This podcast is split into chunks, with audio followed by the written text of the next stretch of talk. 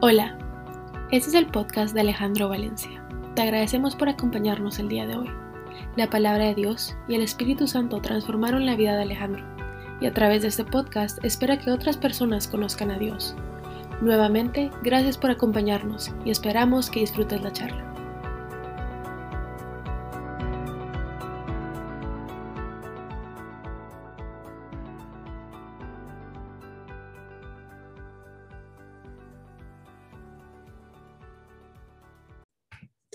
Primero que todo, quiero mm, saludar a, los que hoy se han conectado eh, de diferentes partes del mundo, amigos muy queridos y, personas con las cuales hemos tenido una relación especial a lo largo de los años y a través de esta, de esta plataforma y desearles un, un año 2022 que sea un año lleno de confianza, pero que sea esa confianza puesta en Dios, esa confianza puesta en el buen pastor esa confianza puesta en Jesús. Y arrancamos con el Salmo 37.5, encomienda al Señor tu camino, confía en Él y Él actuará.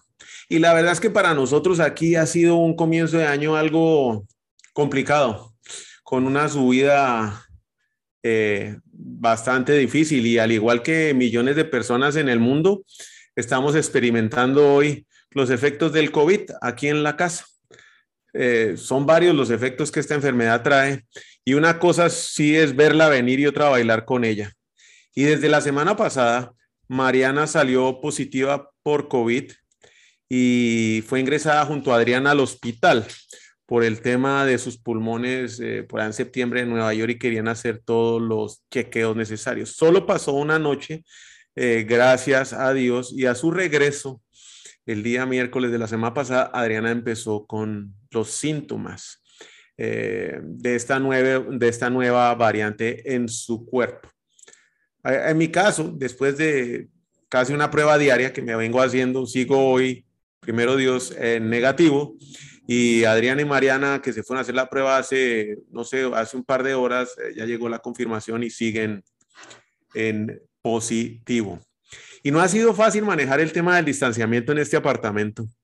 Y a pesar de haber recurrido a mascarillas, cloros, la isol, las ventanas abiertas a, pesar del frío, mm, lo hemos podido hacer no sin sufrir mm, otros síntomas diferentes eh, que los de la propia enfermedad. Positivos o negativos, mientras estemos enredados en el mismo apartamento, no solo nosotros, sino todos los que estamos enfrentando eh, esta enfermedad, tenemos que sufrir de cerca todo lo que conlleva. Mariana se encuentra bien, gracias a Dios, sin ninguna complicación. Es más, hoy se fue con su mamá a un parque a hacer ejercicio. Eh, pareciera que no tiene absolutamente eh, nada. Dice que algo en su olfato y en su gusto, pues lo tiene medio perdido. pero básicamente eso es lo que tiene. Adriana congestionada, con mocos, con tos y algo de decaimiento físico. Hoy ha sido un día muchísimo mejor. Y yo que estoy negativo, pues sí, yo también tengo mis síntomas. Ah, tengo mis síntomas y lucho con, que no son los mejores sentimientos, pues la verdad, porque lucho con miedo, lucho con ansiedad, lucho con desesperación, que por dentro llevo y aunque no me controlan, sí me hacen pensar y luchar internamente para que no se conviertan en un sentimiento y especialmente en una actitud. Y he tenido mis fogonazos de actitud, especialmente el día de ayer, eh, que no han sido los mejores.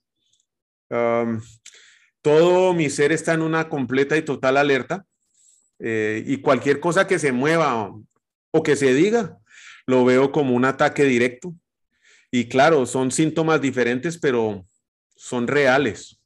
Eh, creo que los que hemos pasado por esta enfermedad o acompañando a alguien o algún familiar que lo está viviendo se puede identificar con lo que yo estoy diciendo. Donde todos coincidimos es que eh, de alguna manera es el cansancio de la espera, ¿sí? Eh, que cada uno tiene un síntoma que se manifiesta de diferentes formas en cada uno de, de nosotros. Y si esperar ya es difícil en una fila para entrar a un parque o a un concierto, eh, esperar en un proceso como una enfermedad, una relación rota, ese nuevo trabajo que ya me van a llamar y no me llaman, o cualquier proceso que usted esté llevando en este momento, es peor. Esperar ya es aburridísimo, es harto y desesperante, pero esperar el resultado de algo, de un proceso que uno está llevando, es muchísimo peor. Porque aún no sentimos la mano de Dios que nos agarró y nos sacó el problema. Nos movemos en fe y no vemos el resultado, continuamos en la espera. Entonces la pregunta que viene a mi cabeza es, ¿qué es lo que voy a hacer o qué es lo que hago en esta espera para no enloquecerme? Eh, para no dejarme llevar de mis sentimientos, para que esa lucha interna que traigo adentro no gane. Porque a pesar de las varias manifestaciones que he tenido de mi carácter del antiguo Alejandro, sí, que sigue dentro de mí, sé que hoy yo no soy esa persona y no quiero ser una presa fácil para el enemigo que aproveche esta situación para regresarme a donde yo no quiero estar. Romanos 7, 24, 25. Soy un pobre desgraciado. ¿Quién me liberará de esta vida dominada por el pecado y la muerte? Gracias a Dios, la respuesta está en Jesucristo, nuestro Señor. Así que ya ven en mi mente de verdad quiero obedecer la ley de Dios, pero a causa de mi naturaleza pecaminosa soy esclavo del pecado. Tengo claro que en mis fuerzas esta lucha no la hago. Y es efectivamente solo Jesús y una mente centrada en Jesús lo que me ayuda a sobrellevar esta espera de una mejor manera, porque no creo que haya hecho mi, mi resultado, deja mucho que desear hasta el momento. Recordar quién es Jesucristo y quién soy yo me ubica en tiempo y lugar y me fortalece en la espera, sabiendo que Él conoce y sabe mejor lo que me espera después de esta espera. ¿Sí? Y eh, Salmos 23, 1, 3 dice, el Señor es mi pastor y sobre esto es lo que vamos a hablar el día de hoy. Nada me falta. En verdes pastos me hace descansar. Junto a tranquilas aguas me conduce.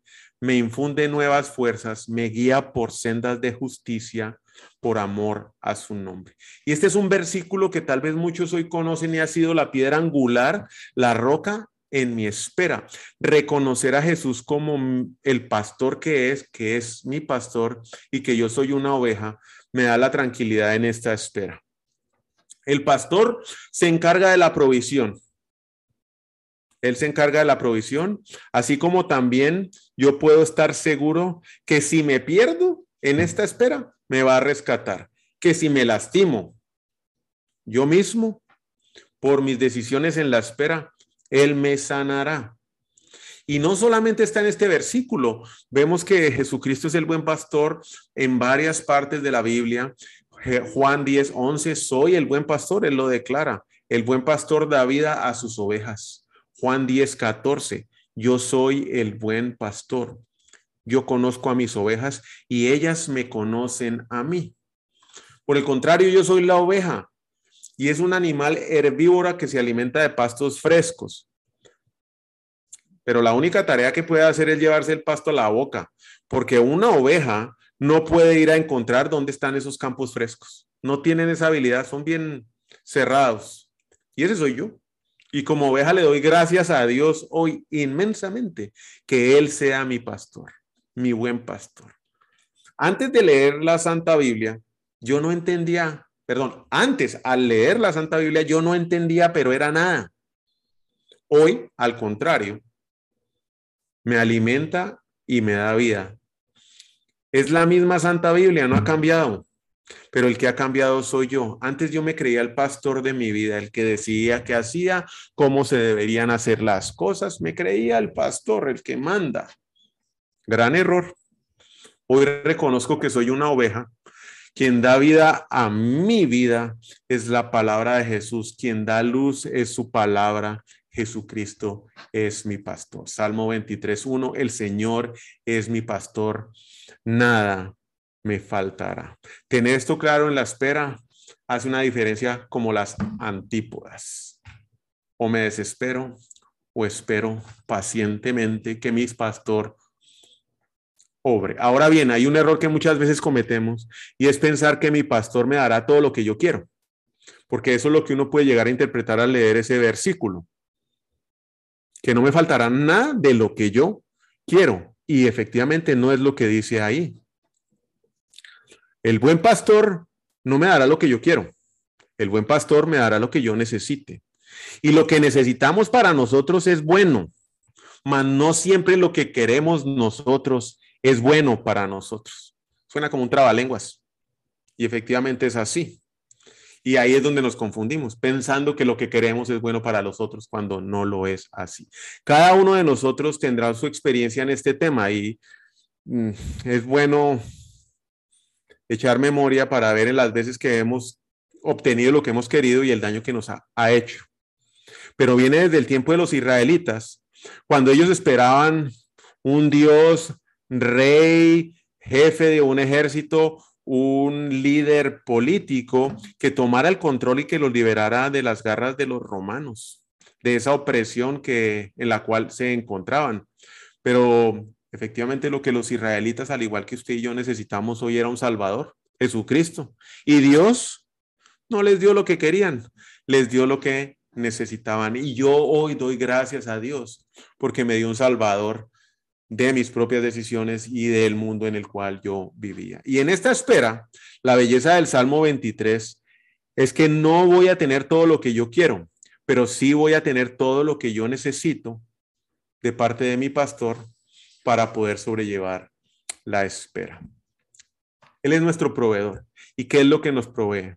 Verdes pastos y aguas tranquilas. Salmo 23, 2.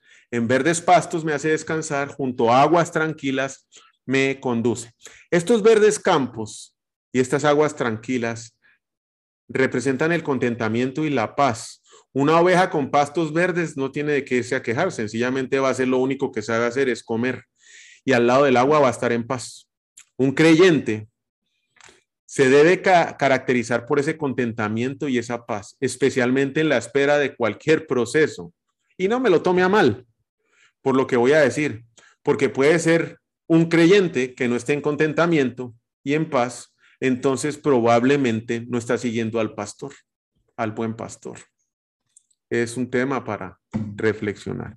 Un buen pastor nos guía por pastos verdes junto a las aguas tranquilas. No importa en qué circunstancias yo me encuentre, con COVID, sin COVID, eh, hacinados, no hacinados, con trabajo, sin trabajo, no importa.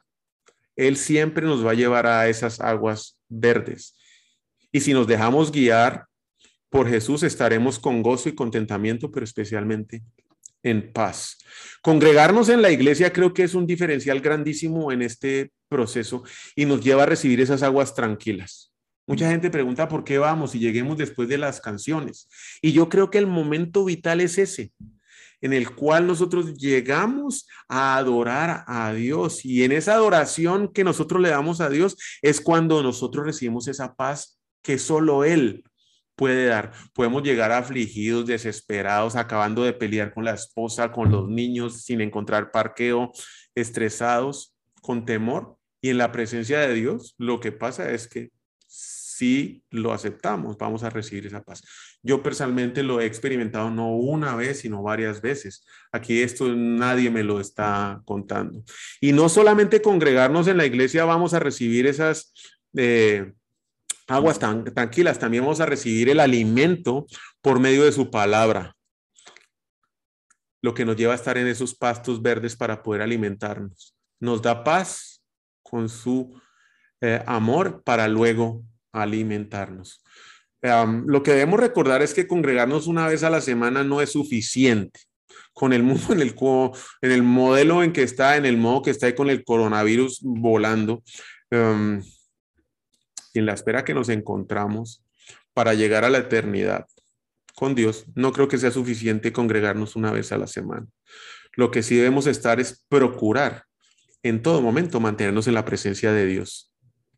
Y en esa presencia seguir manteniéndonos y obedeciendo las instrucciones que el buen pastor nos da 24 horas al día.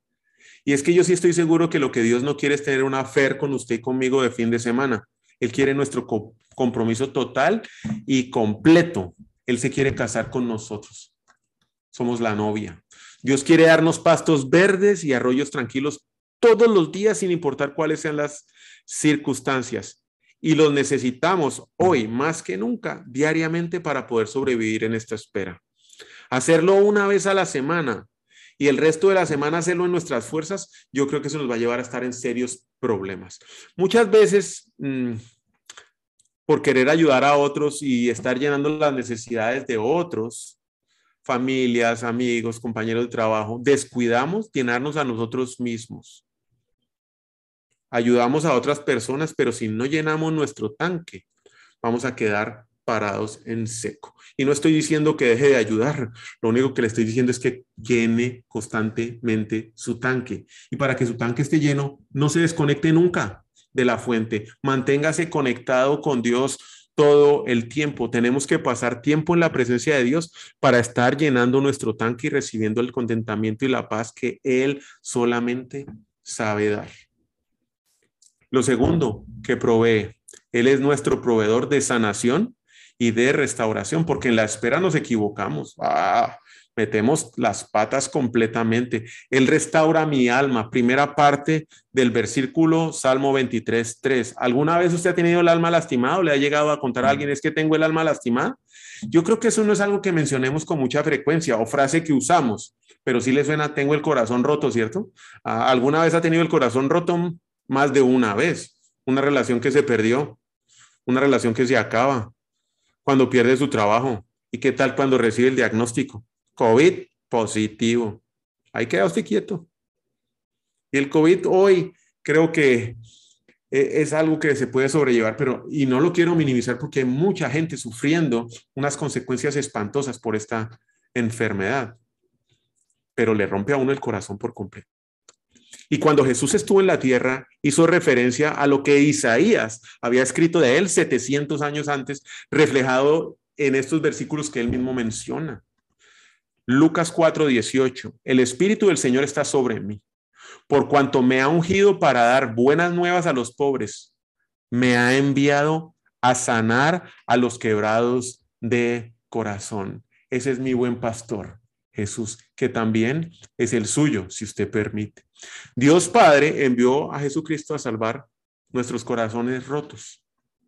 Mateo 12:20 dice, no romperá la caña que ya está quebrada ni acabará de apagar el pábilo humeante hasta que haga triunfar la justicia.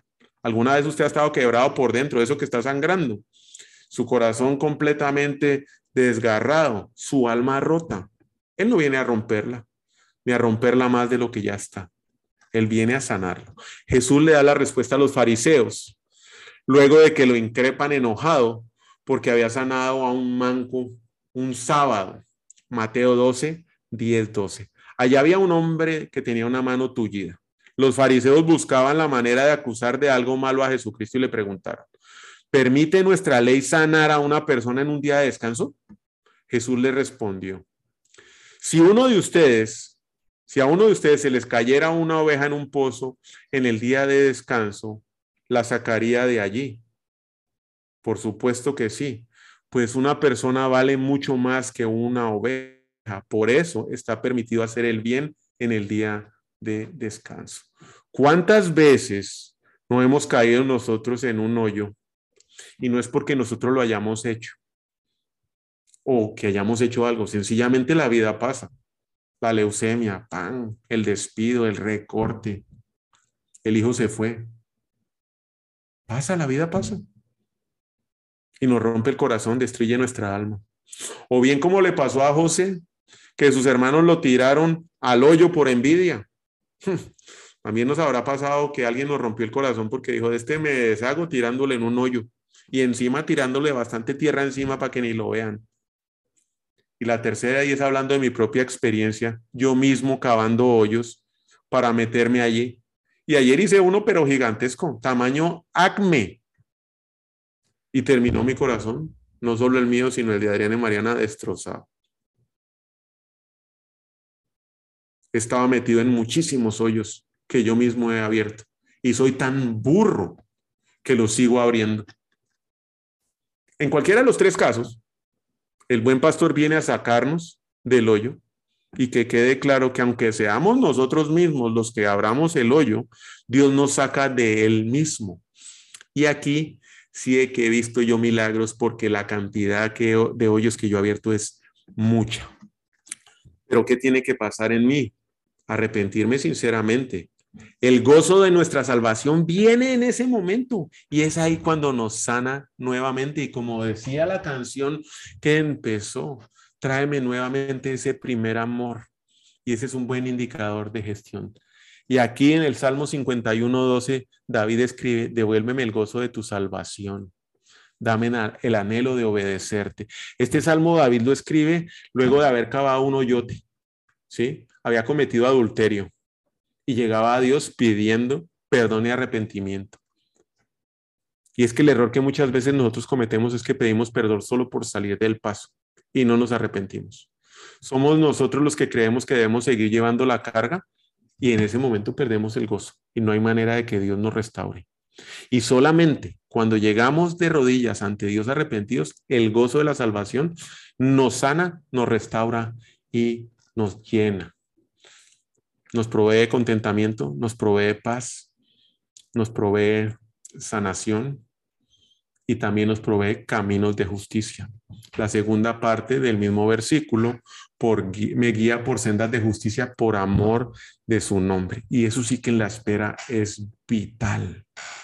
Porque en la espera lo que mata, como decía nuestro amigo Luis hace un momento, es la loca de la casa y esa es mi cabeza, que me empieza a dar vueltas y vueltas y vueltas y vueltas y me empieza a llevar por caminos que no son los caminos correctos. Las sendas de justicia significa que estamos bien con Dios, que Él nos libera, que nuestra posición es la correcta y somos colocados en esa posición por justicia en su amor, por la fe, que quede muy claro, como dice la palabra de Dios, que somos salvos y justos por su amor y misericordia, no por nuestras obras o no por no andar cavando hoyitos, no es por nuestras fuerzas.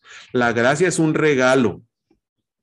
Si no lo aceptamos, difícilmente podemos estar en los caminos de, de justicia. La gracia que nos da Dios, ese regalo que nos da, nos pone en una correcta posición con Dios. Pero el pecado obviamente es lo que nos afecta y lo que afecta es nuestra posición, porque Dios de su posición no se va a mover. Él se queda firme en su posición. Los que nos movemos somos nosotros. Dios nunca cambia. Somos nosotros los que afectamos nuestra posición eh, con el pecado. Dios siempre está en lo correcto. Dios me ama, Dios me perdona, Dios me ve limpio y santificado. La sangre de su Hijo derramada en la cruz me liberó, pero mi, mi corazón cambia en el pecado. Lo que cambia es cómo me veo yo. ¿Cómo veo yo a Dios? ¿Cómo veo yo a los demás?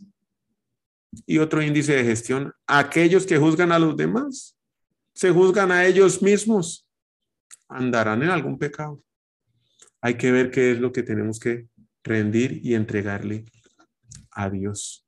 Porque si estamos en la posición correcta de Dios recibiendo gracia, ¿sabe usted y yo qué vamos a dar? Pues gracia. Si usted y yo estamos recibiendo amor de Dios y si usted y yo estamos en la posición correcta y nos vemos como hijos amados de Dios, eso es lo que sale de nuestro corazón. Vamos a ayudar sin problema, vamos, así no nos caigan bien, así nos moleste, así nos incomode, no tendremos el más mínimo problema y haremos con gozo lo que Dios nos pida, porque gracias recibimos y gracias damos. Dios nunca cambia, el que cambia soy yo con el pecado. Salmos 32, 1. Dichoso aquel a quien se le perdonan sus transgresiones, a quien se le borran sus pecados. Salmo 32, 2. Dichoso aquel a quien el Señor no toma en cuenta su maldad y en cuyo espíritu no hay engaño. Y cuando no me arrepiento y quiero mantenerme en pecado, pues ahí viene el Salmo 32.3, mientras guarde silencio, calladito me quede, mis huesos se fueron consumiendo por mi gemir de todo el día. Salmo 32, 4 y 5. Mi fuerza se fue debilitando como el calor del verano, porque el día y la noche tu mano pesaba sobre mí, pero se la, se la, pero te confesé mi pecado y no te oculté mi maldad me dije, voy a confesar mis transgresiones al Señor y tú perdonaste mi maldad y mi pecado. Para concluir, Jesús es el buen pastor. nos guía por el camino de justicia para que no tengamos que ir cargando nuestras penas de nuestros pecados. Entonces, para contestar la pregunta del principio, ¿cómo hago para no desesperarme en esta espera y no perder la cabeza y dejarme llevar por el miedo, dejarme llevar por la ansiedad y dejar que esto se convierta en una actitud en mi vida? Pues debo seguir al buen pastor. ¿Cuál es la clave para seguir el buen pastor? Escuchar su voz. ¿Y cuál es la clave para escuchar su voz? Pasar tiempo en su presencia.